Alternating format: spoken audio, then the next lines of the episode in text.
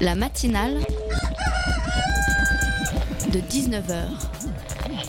Et bah, c'est une émission qui parle de société, politique, euh, Culture alternative. On va aussi parler de sport, euh, de gens dans la rue. et l'actualité en règle générale. On va peut-être parler des corbeilles à linge en osier d'Auvergne. voilà, il y aura, il y aura des invités. Sociologues, des invités chercheurs. Les invités ne diront que des choses intelligentes.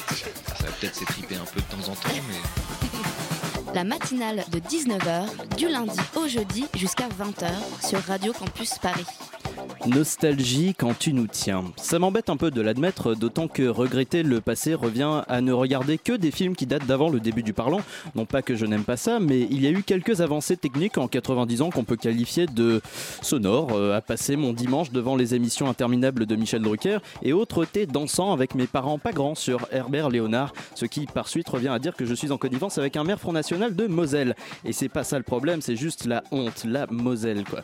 Peu importe, car c'est bien la politique d'il y a 20-30 ans dont je suis nostalgique, celle du RPR, de l'UMP, du PS. Euh, Je n'irai pas jusqu'à dire que je regrette l'austérité sous Giscard, surtout qu'on est en train de la revivre au cube, mais tout de même, les sorties de Jacques Chirac et autres Bernard Tapie avaient quand même de la gueule. Je dis ça parce que je n'ai connu que leurs caricatures, ce qui, remarquez, revient à dire que, que ce soit en politique ou en humour, c'était mieux avant.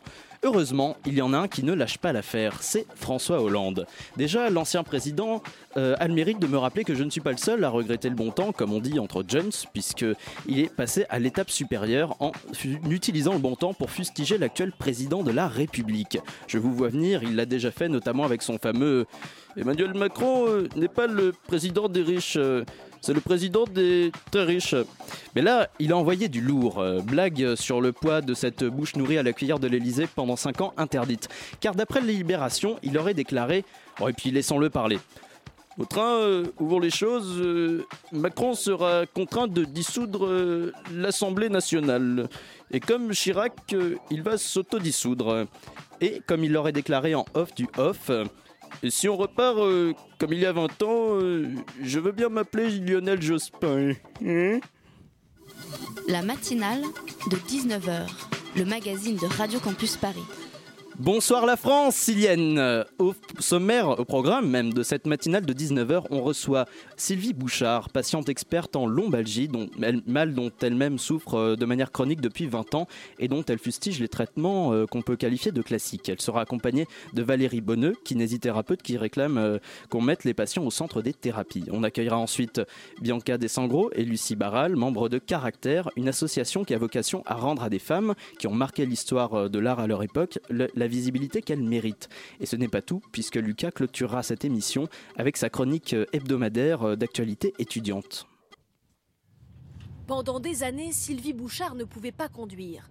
Atteinte de lombalgie chronique, un mal de dos suite à une hernie discale après un banal accident de vélo. Aujourd'hui encore, elle doit adapter son véhicule. Sylvie Bouchard a été alitée pendant 20 ans. Cinq opérations, des diagnostics en pagaille, une errance thérapeutique, dit-elle. Ce qu'elle a vécu, une étude internationale en fait le constat. Les lombalgies seraient mal comprises, mal prises en charge médicalement. Les auteurs dénoncent des interventions coûteuses, mais de faible valeur thérapeutique. En clair, les médecins auraient des prescriptions trop systématiques. Examen d'imagerie, traitement chirurgical, antidouleur. Coût pour l'assurance maladie, 1,6 milliard d'euros par an. 1,6 milliard d'euros par an. Le mal de dos est en France euh, la première cause d'invalidité chez les moins de 45 ans, la première cause d'arrêt de travail et la première cause de maladie professionnelle. Ce terme mal de dos englobe un bon nombre de maladies, scoliose, lombalgie et j'en passe, mais sont-ils bien pris en charge par le circuit médical actuel? Pour en parler, la matinale reçoit deux invités. Sylvie Bouchard, bonsoir. Bonsoir. Euh, c'est sur vous euh, que portait euh, l'extrait que nous venons d'entendre d'un reportage de France 2, si je ne dis pas de bêtises. Vous êtes une patiente experte en lombalgie, douleur dans le dos dont, dont vous souffrez, dont vous souffrez de manière chronique depuis 20 ans, avant de retrouver la santé, euh, avant de reprendre un peu le contrôle de cette maladie après des mesures souvent euh, contre-indiquées par les médecins. Et on accueille aussi Valérie Bonneux, kinésithérapeute, qui réclame notamment qu'on mette les patients au centre des thérapies. Bonsoir. Bonsoir. Merci d'être avec nous euh, toutes les deux. Et avec moi pour mener cet entretien, le jeune Erwan, membre aussi éminent qu'occasionnel de la rédaction de Radio Campus Paris, est avec nous. Salut Erwan. Bonsoir Simon, bonsoir à tous. Alors euh, Sylvie Bouchard, euh, on voulait vous poser une question euh, pour amorcer cet entretien. Tout simplement, qu'est-ce qu'une lombalgie? Alors une lombalgie, ce sont des douleurs dans le bas du dos. Dans le bas du qui dos. peuvent irradier euh, dans les jambes, dans les fesses, et qui peuvent être parfois très invalidantes. C'est justement euh, de ce mal-là euh, dont vous avez souffert. Euh, vous, avez, vous êtes resté alité notamment pendant 20 ans à cause de ces douleurs dans le dos, si je ne dis pas de bêtises. Oui, tout à fait. Enfin, surtout à cause de la chirurgie ratée, si je peux m'exprimer aussi brutalement. Ça, on va, on va y revenir euh, dans, dans un instant sur euh, le circuit médical, mais d'abord, on voulait euh, parler de votre parcours. Erwan, tu as peut-être une Mais question effectivement, parler de ce qui vous est de ce qui vous est arrivé, Sylvie, puisque vous parlez de plusieurs opérations sur lesquelles vous chargez un petit peu tout l'ensemble de votre parcours. Est-ce que vous pouvez nous le, nous, nous le détailler rapidement après votre accident? Comment se sont passées les premières prises en charge? Quelles ont été les premières décisions qui, selon vous, sont justement des mauvaises décisions? Oui, bien sûr. euh, L'accident, en fait, c'est une, comme vous l'avez dit, une banale chute en VTT en 1993. Et à l'époque, il n'y avait pas toutes les prises en charge qu'on connaît aujourd'hui. Et euh, la chirurgie était pratiquement la première intention. Donc, euh, donc j'ai été victime. Donc en 93, euh, trois mois après ma chute, j'ai été euh, opéré d'une hernie discale entre la cinquième lombaire et le sacrum. Et ben, suite à l'opération, j'étais, mon état se- s'est considérablement dégradé. Et euh, six mois après la première opération, on, est- on- on a, on m'a reproposé une deuxième opération, une arthrodèse, qu'on appelle une arthrodèse. Donc c'est fixé deux vertèbres entre elles par, euh, par une autogreffe. Qu'on comprenne bien cette notion de lombalgie chronique. Aujourd'hui, quel est votre état? Comment vous sentez-vous par rapport à ça? Est-ce que c'est quelque chose que l'on combat, que l'on arrive à battre ou avec lequel il faut apprendre à vivre? Alors c'est toute une hygiène de vie à revoir pour gérer maintenant une lombalgie chronique. euh, malgré euh, toutes les séquelles que j'ai de la chirurgie, j'ai quasiment plus mal au dos aujourd'hui. Euh, c'est de l'activité physique euh, régulière, adaptée. Euh, c'est euh, une gestuelle et une posturale au quotidien qui est irrépro- irréprochable.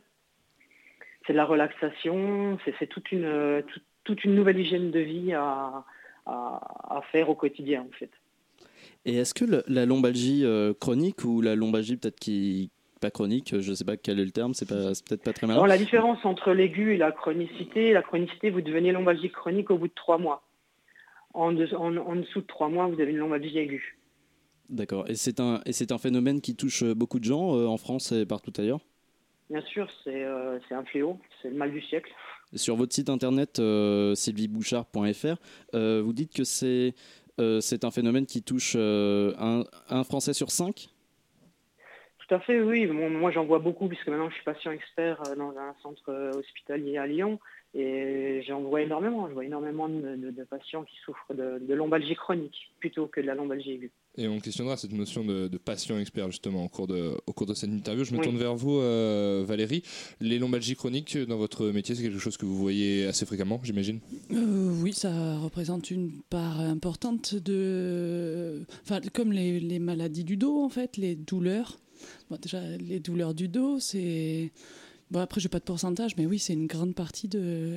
des patients qu'on voit. Quelle est votre approche à vous en tant que professionnel quand vous voyez un cas comme, euh, comme euh, peut-être Sylvie par exemple? Est-ce qu'un cas comme Sylvie, une des personnes qui souffrent de, gens, de, de lombalgie pardon, pendant plusieurs années, plus De même, lombalgie euh, chronique. de lombalgie chronique pendant deux décennies, c'est quelque chose que vous voyez fréquemment?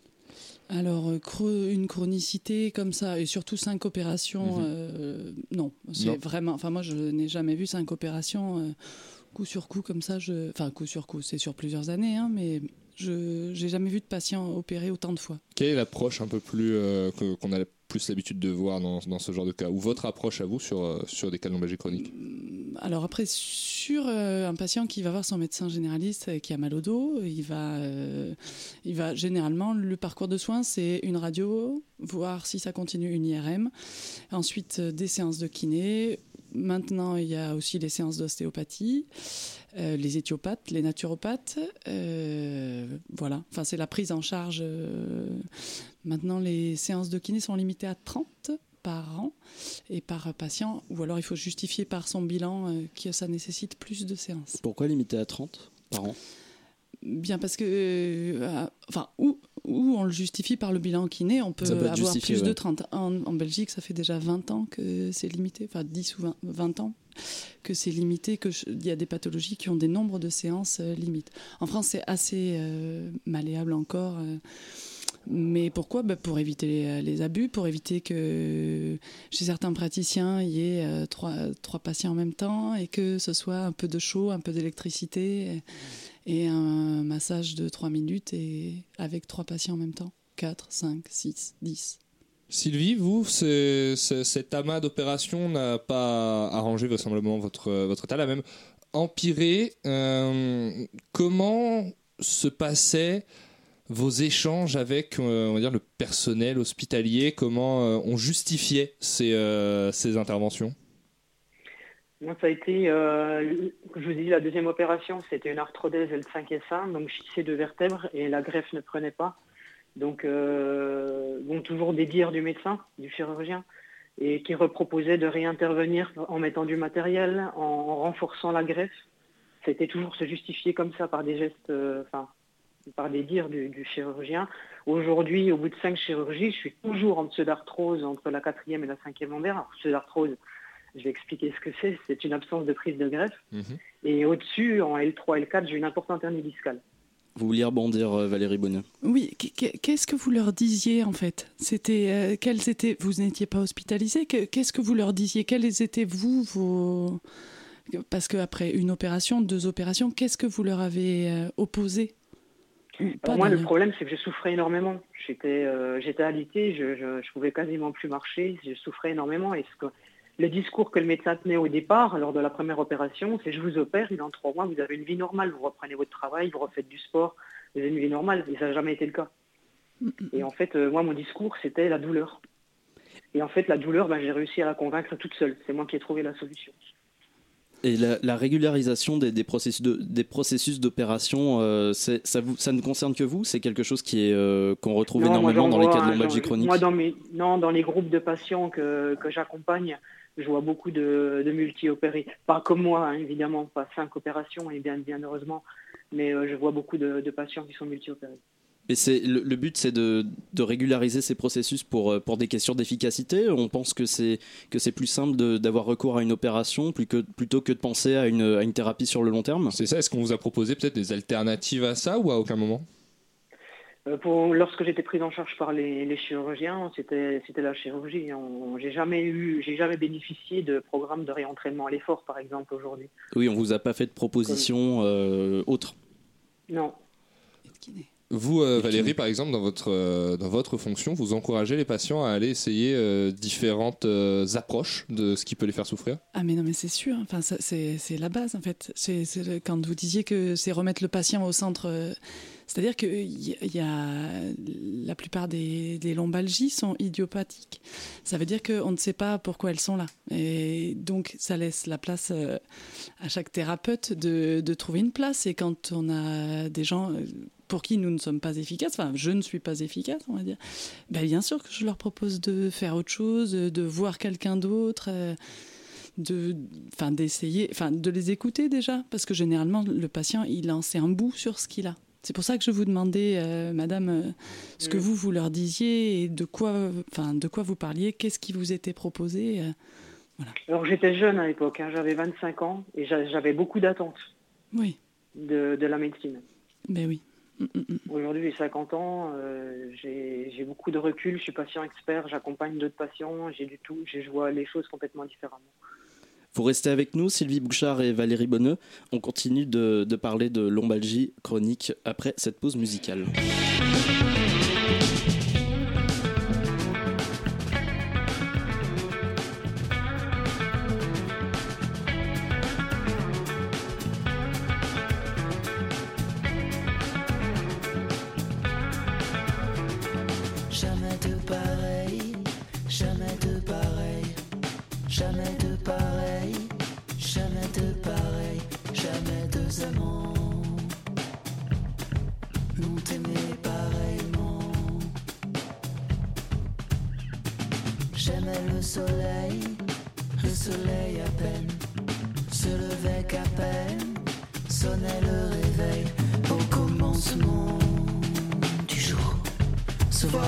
mais um talmo.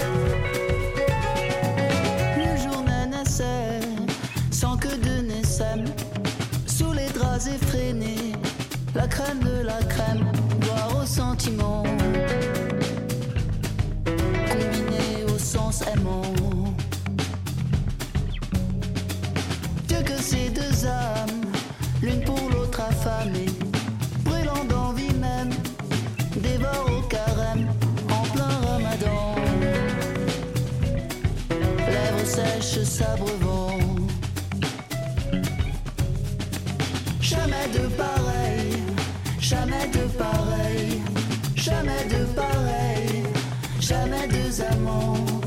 N'ont aimé pareillement, jamais deux amants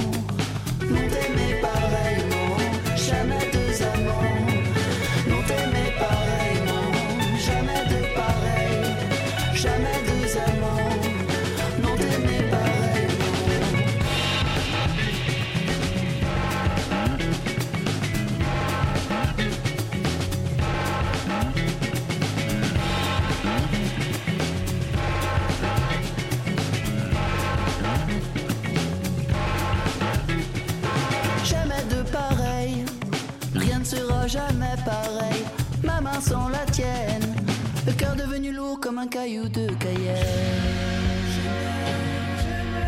Jamais dire.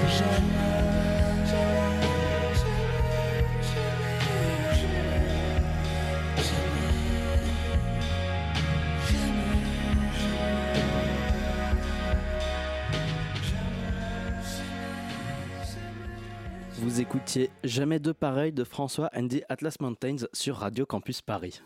La matinale de 19h, le magazine de Radio Campus Paris. On est de retour dans la matinale de 19h, toujours en compagnie de Sylvie Bouchard et Valérie Bonneux. On parle de lombalgie euh, chronique. Euh, donc, on, euh, comme on le disait avant la, pause musicale, Sylvie Bouchard, vous, souffrez de, de, lom- de lombalgie chronique depuis euh, 20 ans et après plusieurs, euh, une série de- de- d'opérations, vous avez décidé de, de vous prendre en main, de vous prendre en main euh, autrement que- qu'à travers la chirurgie, on va, euh, un processus euh, médical euh, autre que classique, si on peut dire. Comment, comment vous avez fait? Il me semble que vous avez commencé à, à faire du sport. Enfin, vous, vous êtes, voilà, je. Oui, j'ai entrepris une rééducation en piscine, seule au travers de la douleur. Ça a duré trois ans. J'ai j'ai beaucoup, beaucoup souffert. Euh, bah, le début, ça a été la remise en route, ça a été très, très difficile. J'ai recommencé en fait à nager. Alors j'ai essayé, il a fallu que j'adapte la natation parce que les, je flottais plus. Donc là, je nage, avec un shorty néoprène qui me récupère la flottaison. Et je fais pas de, de mouvement de, de jambes, de battement de jambes, parce que ça me réveille des douleurs. Je nage qu'avec mes bras. Donc je fais euh, du crawl, du dos. Et actuellement, je suis à 3 km par jour euh, de, de natation et je fais 20 km de tricycle couché. Et toujours aujourd'hui, vous, euh, vous vous retenez de, de travailler le- les jambes, notamment à travers le crawl, euh, ce genre de nage, ou Oui. c'est ou c'est quand vous avez commencé à retourner à la piscine que vous avez. euh, Non, non, au- aujourd'hui encore, je nage qu'avec les bras. J'ai déjà, réessayé, je réessaye régulièrement et vraiment les battements de jambes euh, s'en effacent. C'est pas possible. ouais. Ouais. Erwan? Après avoir euh, entre guillemets, construit votre propre euh, rééducation, vous vous définissez aujourd'hui comme une patiente expert. Qu'est-ce que ça signifie pour vous? Alors, euh, les médecins qui me suivaient en médecine physique et réadaptation, quand ils ont vu les capacités fonctionnelles que j'avais récupérées, c'est eux qui m'ont demandé d'être patient expert euh, dans leur service. Donc, Ah, c'est venu, c'est une, demande qui est venue du, même du corps médical. Oui, oui, tout à fait. Oui. Euh, donc, patient expert, déjà pour être patient expert, il faut être formé. Donc, j'ai suivi une formation à l'université Pierre et Marie Curie à, à Paris 6. C'est un DU euh, d'éducation thérapeutique du patient que j'ai obtenu en juin 2013. Mhm. Et depuis juin 2013, donc, je suis intégré à l'équipe pluridisciplinaire euh, au CMCR des Massu à Lyon 5, où je co-anime euh, quatre ateliers avec euh, différents thérapeutes, psychologues, kinés, médecins. Et euh, donc le patient expert, avant tout, c'est un, patient qui a acquis des connaissances sur sa, sur sa pathologie, sur sa maladie, Mhm. et il a, il a acquis aussi des compétences d'auto-soin et d'adaptation pour gérer au quotidien son, sa pathologie. Valérie, là, il on, partage son expérience avec euh, ses pairs. Valérie, là, on est sur un, un vrai cas pour le coup de dialogue entre le corps médical et son, et son patient. C'est quelque chose qu'on doit encourager dans le domaine médical? Ben, que le patient prenne en charge sa pathologie, euh, oui. Euh, et se, oui, se responsabilise. En fait, c'est vraiment une histoire. Souvent, on a de la culpabilité euh, au niveau des patients, comme quoi leur douleur serait psychologique. C'est pas vrai. Quelqu'un qui a mal, il a vraiment mal. Et il va pas le dire pour vous faire plaisir, ni pour vous embêter. Après, qu'on sache pas le soigner, c'est autre chose. Mais que oui, chacun prenne en charge euh, ce qui le fait souffrir et arrête de subir en fait. C'est euh, tout à fait et rien qu'en ça, c'est c'est pas tant par euh, telle technique ou telle technique le patient expert, il est là euh, ne serait-ce que pour montrer l'exemple de sa prise en charge personnelle. Parce que la douleur c'est une information et qu'à un moment donné et il faut bien euh, c'est la c'est la sienne quoi le patient le thérapeute il peut être euh, très, euh, très sympathique, il peut être très compétent. À un moment donné, la seule personne qui a mal, euh, c'est le patient. Je vous ouvre la, question à toutes les deux, hein, Sylvie Valérie. Quelle est la limite de ça au sens où est-ce que être malade signifie forcément bien connaître sa maladie, être capable de la soigner. Est-ce que c'est justement dans le dialogue qu'on construit ça, les médecins qui donnent des conseils pour qu'un patient puisse être plus autonome? Est-ce qu'on n'a pas aussi des, risques de dérive d'automédication, par exemple, dans, certains cas? Quel est votre euh, avis à toutes les deux, euh, Valérie, par exemple, pour commencer? Ben, moi, je pense que c'est euh, le patient expert, il est expert dans sa propre pathologie, dans la sienne, mais c'est un, exemple parce qu'il s'est pris en charge, qu'il a été s'intéresser à sa pathologie et il a arrêté de subir et il s'est pris en charge avec euh, d'autres, hein, avec euh, des thérapeutes, avec des médecins, avec euh, des rebouteux, mais il s'est pris en charge à un moment donné. Donc ça, c'est pour moi, c'est expert de sa propre pathologie. Sylvie? Oui. Alors moi, je quand un médecin avec, euh, en blouse blanche derrière son bureau qui dit au patient euh, il faut bouger au travers de la douleur, il faut faire de l'activité physique au, tra- au travers de la douleur, et qu'un patient expert qui est dans l'eau avec les patients, qui fait des, des mouvements et là, du renforcement musculaire et qui tient le même dialogue, le, le message il passe beaucoup mieux. Ah oui, c'est sûr. Vous montrez l'exemple Mon, mon, at- moi, mon atelier balnéothérapie, il cartonne les patients, ils adhèrent à fond. C'est vraiment, euh, on a vraiment un très très bon résultat depuis que j'exerce euh, à l'hôpital. Et vous, euh, Sylvie Bouchard, dans votre, dans votre activité donc, euh, de, patiente experte, euh, votre objectif, c'est aussi de créer un dialogue avec euh, d'autres patients, des nouveaux patients qui n'auraient pas connaissance de leur maladie, par exemple? Oui, bien sûr, via mon site, euh, j'ai beaucoup de patients qui me, qui me contactent euh, et qui sont complètement désemparés, qui, qui ont tout, ils ont vu tous les thérapeutes possibles et ils n'ont pas de solution. Et euh, bon, je leur dis comment j'ai fait, je leur donne des, je leur donne des conseils et pour la plupart, ben, ça les rassure, ils me rappellent, je, je les suis, Par thérapeute, Voilà, vous entendez des, des ostéopathes, des, euh, des de chirurgiens tout, hein, des- tout confondu, hein, tout confondu, que ce soit euh, kiné, acupuncture, euh, tout, tout, tout ce que tout ce qui existe en prise en charge pour la lombalgie chronique. Valérie Bonnet Oui, en fait, il, il trouve avec vous quelqu'un qui les entend. Voilà, tout à fait. Et puis qui a vécu, qui a vécu le problème, donc qui, qui comprend.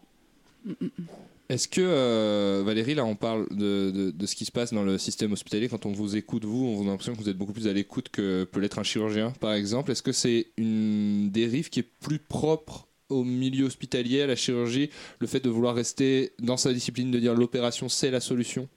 Mais en fait, c'est surtout le temps qu'on a avec les patients. Moi, j'ai une demi-heure par patient. Enfin, on a par exemple, si j'ai 10 séances avec un patient, ça représente 10 fois une demi-heure euh, seul avec moi. Donc forcément, le dialogue est plus ouvert. Si vous allez euh, chez un chirurgien avec votre radio, que les, le quart d'heure ou les 10 minutes de, euh, de Dans le meilleur des consultation, de- dans le meilleur des cas, sont faites pour regarder votre radio et vous expliquer que euh, ben, qui comprend très bien votre radio, il y a un problème. Le patient, il n'est pas là, il n'est pas dans sa radio.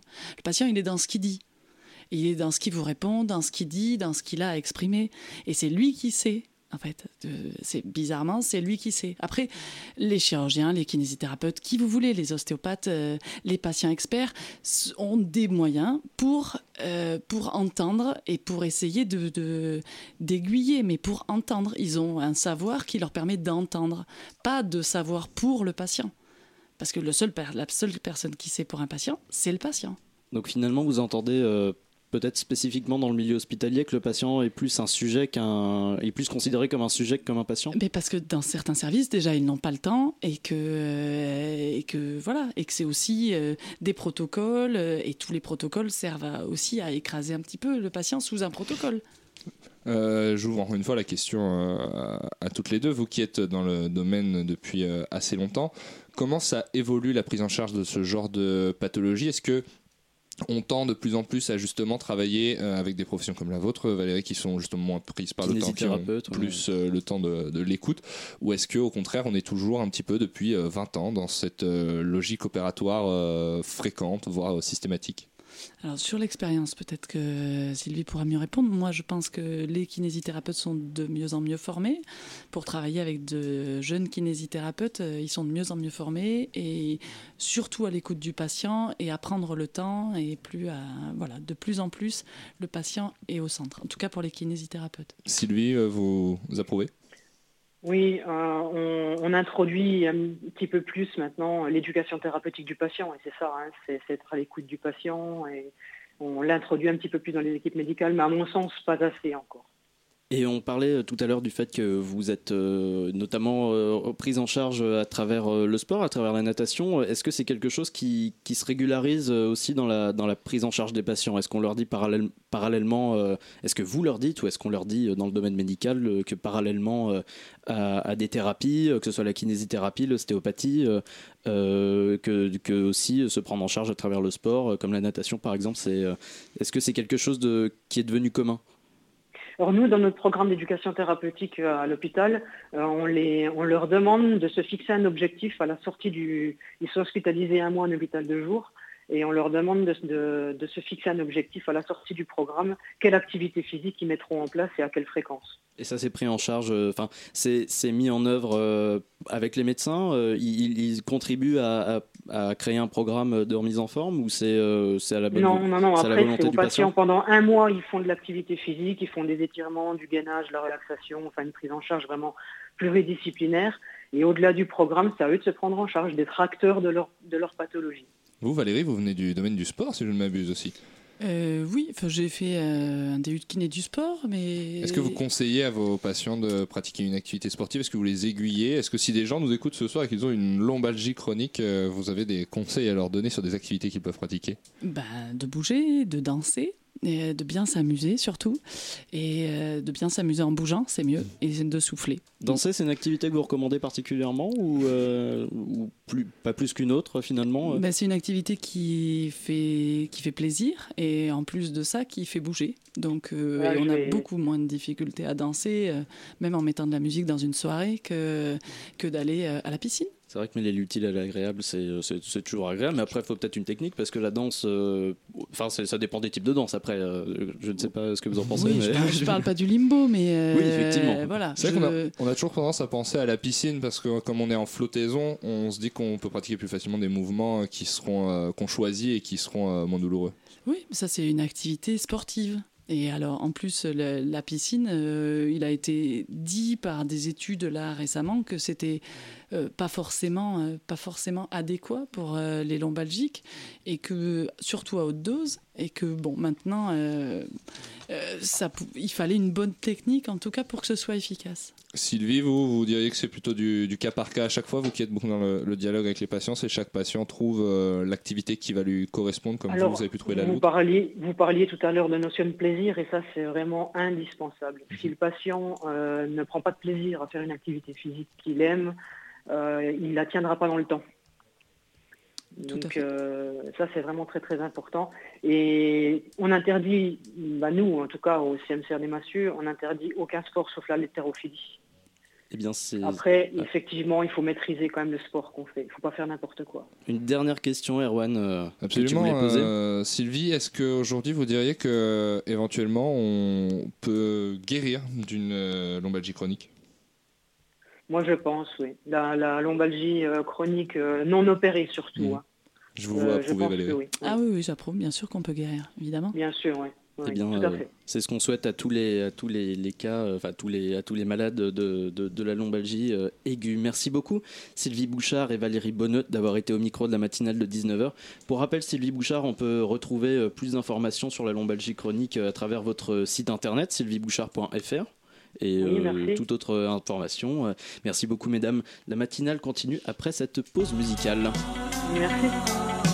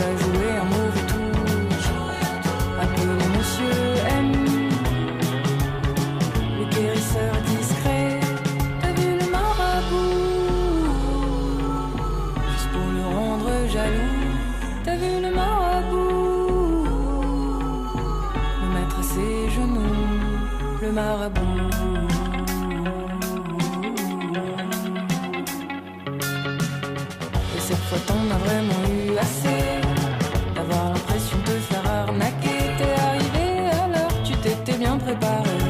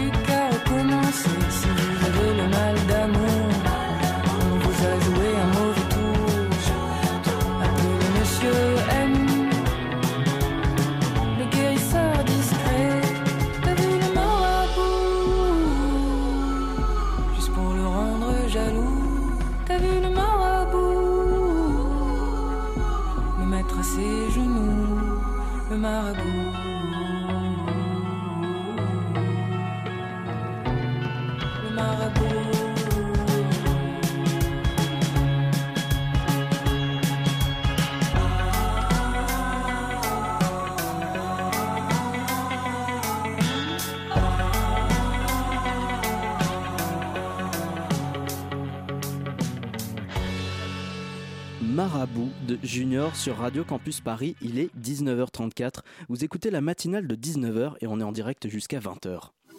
La matinale de 19h, le magazine de Radio Campus Paris.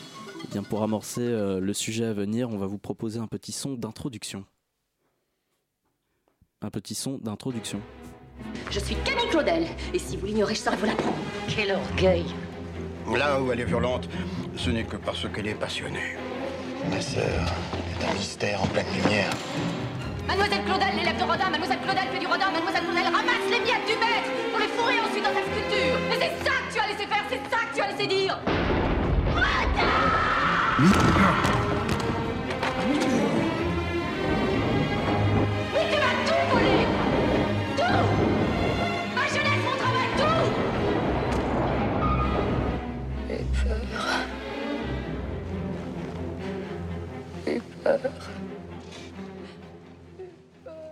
Vous venez d'entendre un extrait de la bande-annonce de Camille Claudel de Bruno Nuitienne, où Isabelle Adjani campe ce personnage éponyme dont l'art a été, euh, comment dire, usurpé par Auguste Rodin.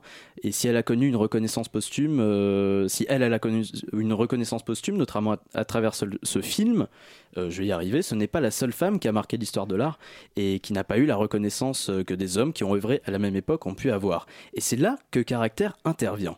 À travers différents contenus, euh, d'interviews à peut-être des expositions, si j'ai si bien compris prochainement, cette association franco-italienne compte rendre à ces femmes la visibilité qu'elles méritent. Et pour en parler, la matinale accueille deux ambassadrices de cette, ado- de cette association, Bianca Desangro et Lucie Barral. Bonsoir mesdames. Bonsoir. Merci d'être avec nous. Vous êtes respectivement euh, présidente et fondatrice de l'association euh, pour euh, Bianca Desangro et pour Lucie Barral, vous êtes chargée du pôle adhérent. Oui, c'est ça. Tout bon jusque-là bon. Excellent. Oui, bah, juste que je suis cofondatrice. En fait, je l'ai Cofondatrice. cofondée avec Camille Pignol, qui malheureusement n'a pas pu venir aujourd'hui. Mais voilà. Eh juste, bien, euh, pour on pense à elle. on pense à elle aussi. Avec ouais. nous pour mener cet entretien, Lola de la rédaction de Radio Campus Paris est avec nous. Salut Lola. Salut. Alors euh, une première question euh, toute simple. Quand et dans quel cadre vous avez créé l'association? Face à quel euh, constat, besoin peut-être? Bah, En fait, l'association, l'idée de, créer une association est née tout à fait. C'était autour d'un verre avec, avec Camille Pignol. Et en fait, tous les deux, on, avait, on était assez sensibles à la question de, de, de, de- des femmes et de la condition des femmes dans la société. Donc c'était vraiment une, un intérêt assez général qui n'avait pas forcément à, à voir avec euh, l'art euh, et surtout... Justement, comment vous avez abouti alors? Bah, en fait, justement, euh, on a décidé. En fait, on, on a été assez choqués par tout ce qui a été l'affaire West End et toute la vague euh, qui après a, affecté toute la société en général. Et donc, euh, l'idée, c'était de faire quelque chose, d'agir. Et qu'est-ce qu'on pouvait faire à notre échelle? Bah, Nous deux, on est assez. euh, on a eu une formation en histoire de l'art, en muséologie, tous les deux. Et bah, du coup, en fait, ce qu'on pouvait faire, c'était de mettre nos compétences et nos connaissances en histoire de l'art au service de la cause des femmes, en fait. Et donc, euh, l'idée, c'est de valoriser les femmes dans, le monde de l'art, dans tous les domaines et à toutes les époques. C'est-à-dire qu'en fait, on ne s'occupe pas de, de femmes artistes, on s'occupe également de, de collectionneuses, des critiques d'art, des chercheuses euh, dans l'histoire et surtout contemporaine, donc qui, qui, à ces moments font des études de genre et des études en histoire de l'art. Et que, et que voilà, en fait, notre idée, c'est que comme enfin, tout le monde, dans la culture générale, les, euh, tout le monde peut connaître euh, Leonardo da Vinci, ou je dirais plutôt à l'italienne euh, Leonardo da Vinci, euh, ou euh, Picasso. Mais, On les euh, salue s'ils nous écoutent. euh, oui, voilà. Et euh, donc, même si on n'a pas fait forcément des études d'histoire de l'art, euh, c'est quelque chose, on a tous des connaissances générales de base. Et, et- et en fait, dans ces connaissances générales de base, pour ce qui est de l'histoire de l'art, en fait, c'est juste, c'est juste absent, en fait. Moi, en Italie, on étudie l'histoire de l'art au lycée, au collège. Et dans, dans les, dans les livres qu'on étudie, il n'y a pas, il a pas l'ombre du- d'une femme. Et en fait, ce qui est, ce qui est hallucinant, c'est que moi, je suis, mais je me suis jamais même pas posé la question pourquoi? Enfin, c'est juste normal, c'est acquis. Alors qu'en fait, il y a un monde. En fait, et l'histoire de l'art comprend et inclut aussi les femmes parce qu'il y a eu beaucoup de femmes qui ont été importantes à leur époque, qui n'ont pas réussi à dépasser l'histoire et et qui en fait existent. Et alors que par contre, c'est oublié. C'est complètement oublié de la connaissance collective en fait. Et justement, cette connaissance collective, euh, et euh, vous le disiez, est acquise. Euh, On pense, on pense pas euh, à des artistes femmes quand on, quand on pense à l'histoire de l'art. Comment vous vous êtes, comment vous vous êtes intéressé à, la, place des femmes dans l'histoire de l'art? C'est à travers des recherches Bah oui, bah en fait, du coup, en fait, moi, j'avais fait un mémoire de recherche sur un musée italien. c'est la Galerie nationale d'art moderne de Rome. Et, j'avais fait une recherche plutôt muséologique. Enfin, moi, j'ai fait des études de muséologie. Et donc, euh, c'est-à-dire la muséologie, c'est-à-dire d'étudier comment euh, les collections permanentes sont exposées au musée. Et donc, euh, bien évidemment, j'ai regardé un peu les corpus de tout ce qui était la collection permanente du musée. Et dans la collection permanente du musée, il y avait trois femmes, trois artistes. Et, et du coup, bah, et après, donc, à partir de cela, je suis allée à l'INHA, je suis allée un peu regarder. Mais où sont ces artistes? Est-ce qu'ils existent ou pas? Parce qu'en fait, moi, je- enfin, j'ai jamais, euh, enfin, j'ai fait un cursus d'histoire de l'art en licence. Après, je me suis spécialisée en muséologie. Donc, euh, je n'ai jamais effectivement abordé les sujets, les sujets pendant mes études. Et bah du coup, je me suis rendu compte que oui, bah il y avait beaucoup de femmes et il y avait beaucoup de, de- il y a aussi beaucoup d'études qui sont faites et qui sont assez de niche dans le sens que ça reste dans le monde scientifique. Et en fait, euh, notre idée, justement, à travers notre association, c'est en fait nous on veut éveiller chez les gens, même des personnes qui ne sont pas forcément des spécialistes d'histoire de l'art, éveiller la curiosité à travers nous.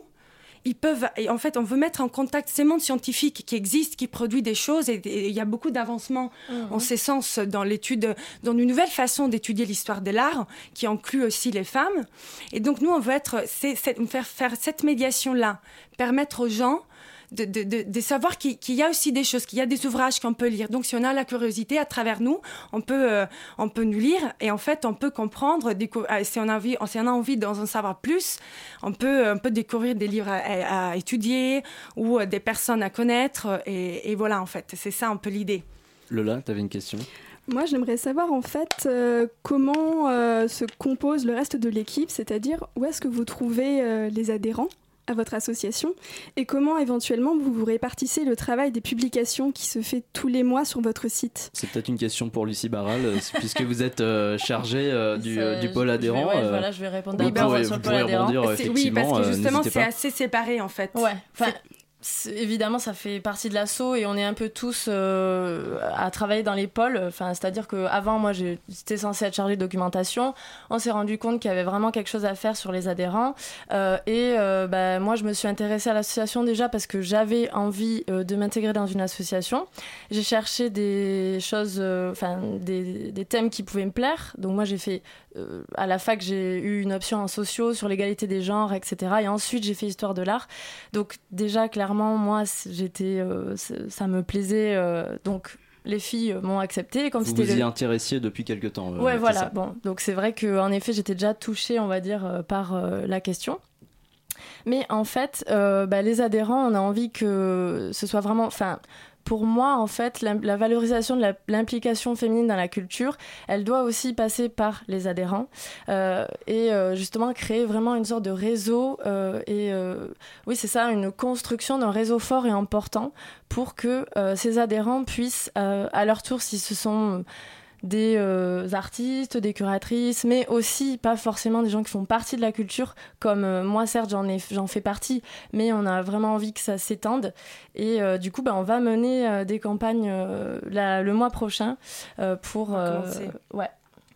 Bah, En fait, surtout, la, la question pour, pour les articles, euh, en fait, c'est, c'est, il faut distancier parce qu'on a trois pôles déjà. En fait, on a un parti qui c'est la partie éditoriale, donc c'est, c'est la publication des articles. Après, on a une partie, en fait, c'est la première qu'on a lancée et, que, et qui, en fait, qui tourne en ces moments. Après, donc, on a un parti événement et on part événementiel ou événement. événementiel. Événementiel. Et après, on a un parti, du coup, adhérent. Et en fait, euh, pour la partie éditoriale, euh, nous avons de- de- de journalistes qui, écrivent pour nous, qui, nous proposent de- de- de- des articles. Et en fait, tant en France qu'en Italie, parce qu'en fait, la- l'association est franco-italienne. Donc, euh, bah, déjà, elle est franco-italienne parce que moi, je suis italienne. Et, euh, et aussi, donc ça, déjà, c'est, je suis italienne et romaine, alors que Camille Pignol est française et... parisienne par étude, en fait adoptée par Paris, comme d'ailleurs moi. Et en pareil. fait, euh, on est Rome-Paris, c'est deux villes qui sont jumelées. Et, euh, et en plus, Italie et France, c'est deux pays, à la, enfin, la culture, les monuments historiques et la culture, c'est assez, euh, les échanges, bah, c'est une longue histoire. Et donc, en fait, on a des, des journalistes dans les deux pays qui collaborent avec nous. Donc, c'est comme ça. Et en plus, d'ailleurs, nous, on est ouvert à, à trouver des, des- des- des nouveaux journalistes. Et donc, euh, voilà, c'est... euh, Vous restez avec nous, Bianca Desangro et Lucie Barral. On continue de parler de l'association Caractère après cette musique.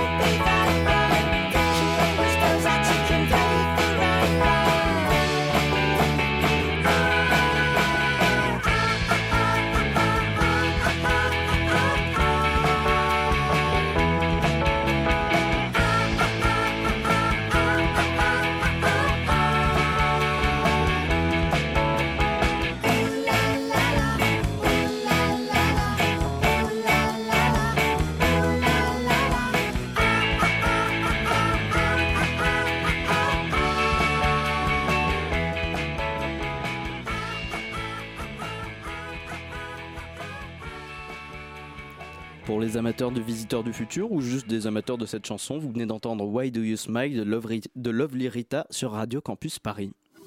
La matinale de 19h, le magazine de Radio Campus Paris.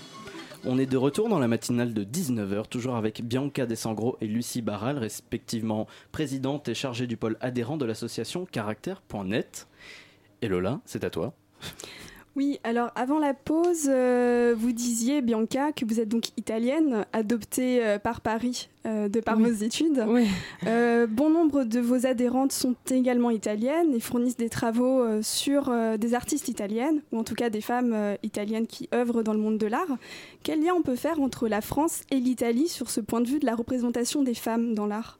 Bah, par exemple, en fait, déjà, en fait, nous, on est intéressés sur la France et l'Italie d'abord, mais les, les personnes euh, ont décidé d'interviewer ou les portraits en général qu'on décide de faire, c'est pas forcément des, des Italiennes ou des Françaises. Enfin, c'est pas exclusif. En fait, on va pas, on va pas exclure d'autres personnes. euh, C'est toutes les que- femmes du monde. oui, bah en fait, après, bien évidemment, on se concentre sur des femmes du monde qui ont eu euh, des choses à voir, soit avec la France, soit avec l'Italie, soit, avec- soit les deux. Par exemple, euh, dans, dans- dans les prochains jours, on aura un article sur une artiste nor- norvégienne qui a vécu à Paris, donc elle n'est pas française.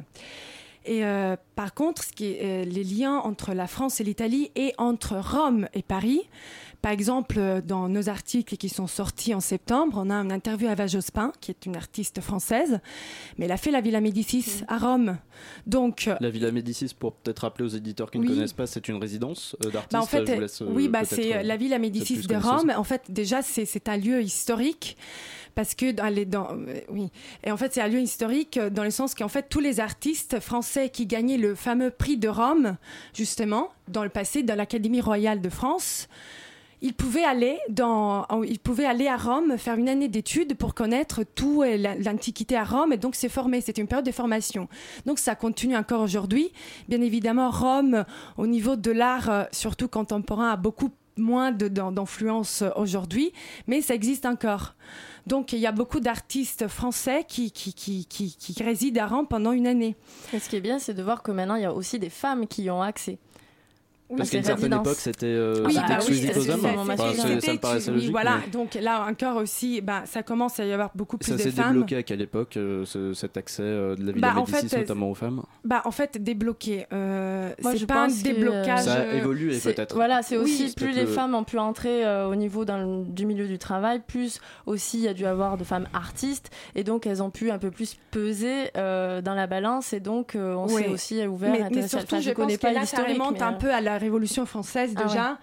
Parce que quand dans, dans l'idée de l'égalité, de l'accès Ouais. à, tout, à tous les peintres, alors, qu'avant c'était que les peintres de, de, de, de l'académie qui, qui oui. pouvaient accéder au euh, avoir euh, tout enfin c'était enfin là je veux pas m- m'éloigner trop parce que sinon je devais faire un- une séance de- de- de- d'histoire de, l'art mais bon à ces moments-là aussi il y a aussi et qui commence à naître l'idée de les femmes aussi peuvent accéder Mm. après de toute façon c'est jamais débloqué dans le sens que aujourd'hui aussi c'est très peu de femmes par rapport si on regarde les éditions il y a quand même toujours moins de femmes qui, qui ont ce- cette résidence. Alors que, en fait, l'idéal, ça serait que ça devrait être un peu, peut-être, quelque chose d'absolument égal dans le sens qu'on ne se rend pas compte, c'est juste les mérites. Alors que parfois même le fait que certaines femmes, je n'y arrive même pas à avoir l'accès à être sé- sélectionnées Ouais, de ouais. certaines Vous façons. comptez militer un peu pour ça, pour euh, que même les femmes, euh, pour les artistes d'aujourd'hui, puissent euh, euh, avoir un accès plus, euh, plus étendu à des, euh, à des promotions comme celle de, de la Villa Médicis? Moi, Bah je pense oui, que bah c'est oui. important, oui. Ah oui, c'est euh, important, mais surtout, bah, il y a toute une série de questions qui, d'ailleurs, c'est très intéressant parce qu'elles res- elles ressortent dans les interviews. On a, on a interviewé une photographe euh, en septembre. Et, euh, et on a interviewé euh, Eva Jospin, une photographe qui s'appelle Simona Ghizzoni et, une, et Eva Jospin. Et les deux ont parlé de la question de la maternité. Quand on est une femme, comment est-ce qu'on fait? Parce qu'il y a toute. euh, donc, Eva Jospin, elle parlait, c'était très amusant parce qu'il disait, bah, parce qu'en fait, les femmes n'ont pas des femmes d'artistes, alors que la, les, les statuts de femmes d'artistes, donc la femme qui s'est dédiée au génie, voilà, ça n'existe pas pour, pour les femmes. Et euh, pour les femmes qui veulent devenir artistes, mais après, c'est pas que euh, c'est pas que le- les, les artistes. Moi, je parle aussi des chercheuses. Alors comment ça se Enfin, moi, j'ai fait l'école du Louvre. On est 90% de femmes et on avait 90% de professeurs masculin Comment, Alors, où, où est-ce qu'elles vont, tous ces filles qui, qui font les- leurs études? Elles disparaissent comme ça. Et où est-ce qu'elles vont, en fait? Ouais, c'est ça, je moi, pense que c'est difficile aussi La- la- la Sorbonne d'intégrer aussi, j'ai après ces milieux euh, en tant que professionnel. Parce que c'est vrai que pareil, moi j'ai vu beaucoup beaucoup de femmes, mais euh, après c'est vrai dans les milieux professionnels, euh, Bah voilà, enfin, surtout au niveau des artistes. Et donc, c'est ça aussi. Donc, en fait, c'est un travail de faire connaître d'un point de vue théorique ce qu'on essaye de faire, mais aussi un travail de chercher, de, de faire des choses pour changer la donne en ces moments pour l'avenir. Voilà, Mhm. ça c'est. Voilà, si on arrivait peut-être un jour à faire en sorte que dans les ouvrages qu'on est- qu'on étudie au lycée, euh, il y a aussi des femmes, ça serait. euh, Enfin, on aurait contribué à quelque chose de bien, peut-être. Bah, c'est un, c'est un travail qu'on va suivre euh, avec intérêt. Merci beaucoup euh, Bianca Desangro et Lucie Barral d'avoir Merci. été au micro de la matinale. Euh, euh, je rappelle euh, qu'on peut trouver toutes les informations sur l'association sur le site caractère.net. Oui, oui c'est Avec caractère S. avec un S à la Car- fin. Avec un S, exactement. Net, oui. Enfin, il faut- Bien, merci beaucoup. La matinale de 19h. Le magazine de Radio Campus Paris. Du lundi au jeudi jusqu'à 20h. Et tout de suite, on passe à la prochaine chronique, notre seule chronique euh, tout court d'ailleurs, avec euh, Lucas. Salut Lucas, qui va nous parler, comme chaque semaine, de l'actualité culturelle étudiante. Bonjour à tous, bonjour Simon. Bonjour. Comme chaque semaine depuis maintenant pff, au moins une semaine, on va parler ensemble de l'actualité étu- l'actualité étudiante culturelle faite par ou pour les étudiants. Malheureusement, nous sommes le lundi 15 octobre et ça y est, une bonne moitié des étudiants ont déjà déserté les amphis de leur fac pour aller jouer à Fortnite, fumer des cigarettes roulées dans les parcs ou encore que sais-je, dire des conneries Ou au fumer sur le micro campus, de- d'ailleurs, on sait pas. De Radio Campus, exactement. Je te remercie. C'est pas le monde qui va se plier à vos désirs, les enfants. Pas 68 années de la jeunesse. Hmm C'est pas comme ça que ça se passe. C'est le vrai monde dehors. Et le vrai monde, il va chez le coiffeur. Oui, Assez c'est le référencé quand même. hein. C'est assez référencé, c'est le vrai monde, hein. Dehors, mon cher Simon, je Ouais, sais que vous êtes étudiant et moi, pendant ce temps-là, bah, je galère parce que je trouve pas d'actu étudiante à mettre dans ma chronique de lundi. Donc je fais comment me moi demander de l'aide. Bah oui, mais je fais comment, hein Vous pouvez me le dire Bon, allez, c'est pardonné pour cette fois, mais on se remet quand même une petite leçon de morale de OSS 117 pour être sûr que vous avez bien compris. Et, tu fais les choses dans le bon ordre, où tu faire la révolution, tu apprends d'abord à avoir un diplôme et à te nourrir toi-même. D'accord? Et à ce moment-là, tu iras donner le. C'est marrant, j'avais loupé cette scène dans OSS 117. C'est dans le 1 ou dans le 2 Peut-être dans le 3, je sais pas. Euh, oui, parce que non, ça c'est le nouveau OSS 117. Ah vous oui, savez, celui hein. qu'on a tous élu pour 5 ans? Pour 5 ans, ouais. Enfin, je dis nous, hein. moi je me mets pas dedans. hein. Ce dimanche-là, j'avais tennis et puis euh, après, euh, j'ai pas à m'inclure- dans votre connerie. Moi, c'est pas mes histoires. Les esprits les plus mal placés et les petits polissons de gauche y verront une transition assez évocatrice. Mais, ce, mais ce vendredi 19 et samedi 20 octobre se tiendra une grande sur le thème de la propagande, organisée par la faculté de lettres de la Sorbonne. Autour de textes de philosophes comme Krakauer ou Walter Benjamin, on s'interrogera sur la séduction esthétique du fascisme, sur la mise en scène d'une réalité de substitution, sorte de fuite en avant nihiliste que l'on retrouve dans de nombreux films d'époque et malheureusement parfois dans notre actualité. Venez, ça se passe à la cité universitaire dans le 14e arrondissement à Paris et ça va être hyper intéressant.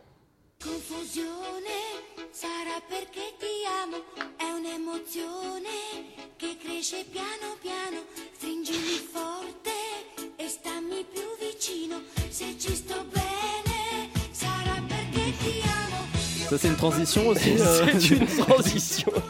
Exactement. Du 10 au 21 octobre, Voilà. l'Italie pose ses valises à grande contrôle et propose des ateliers gratuits d'initiation à l'italien.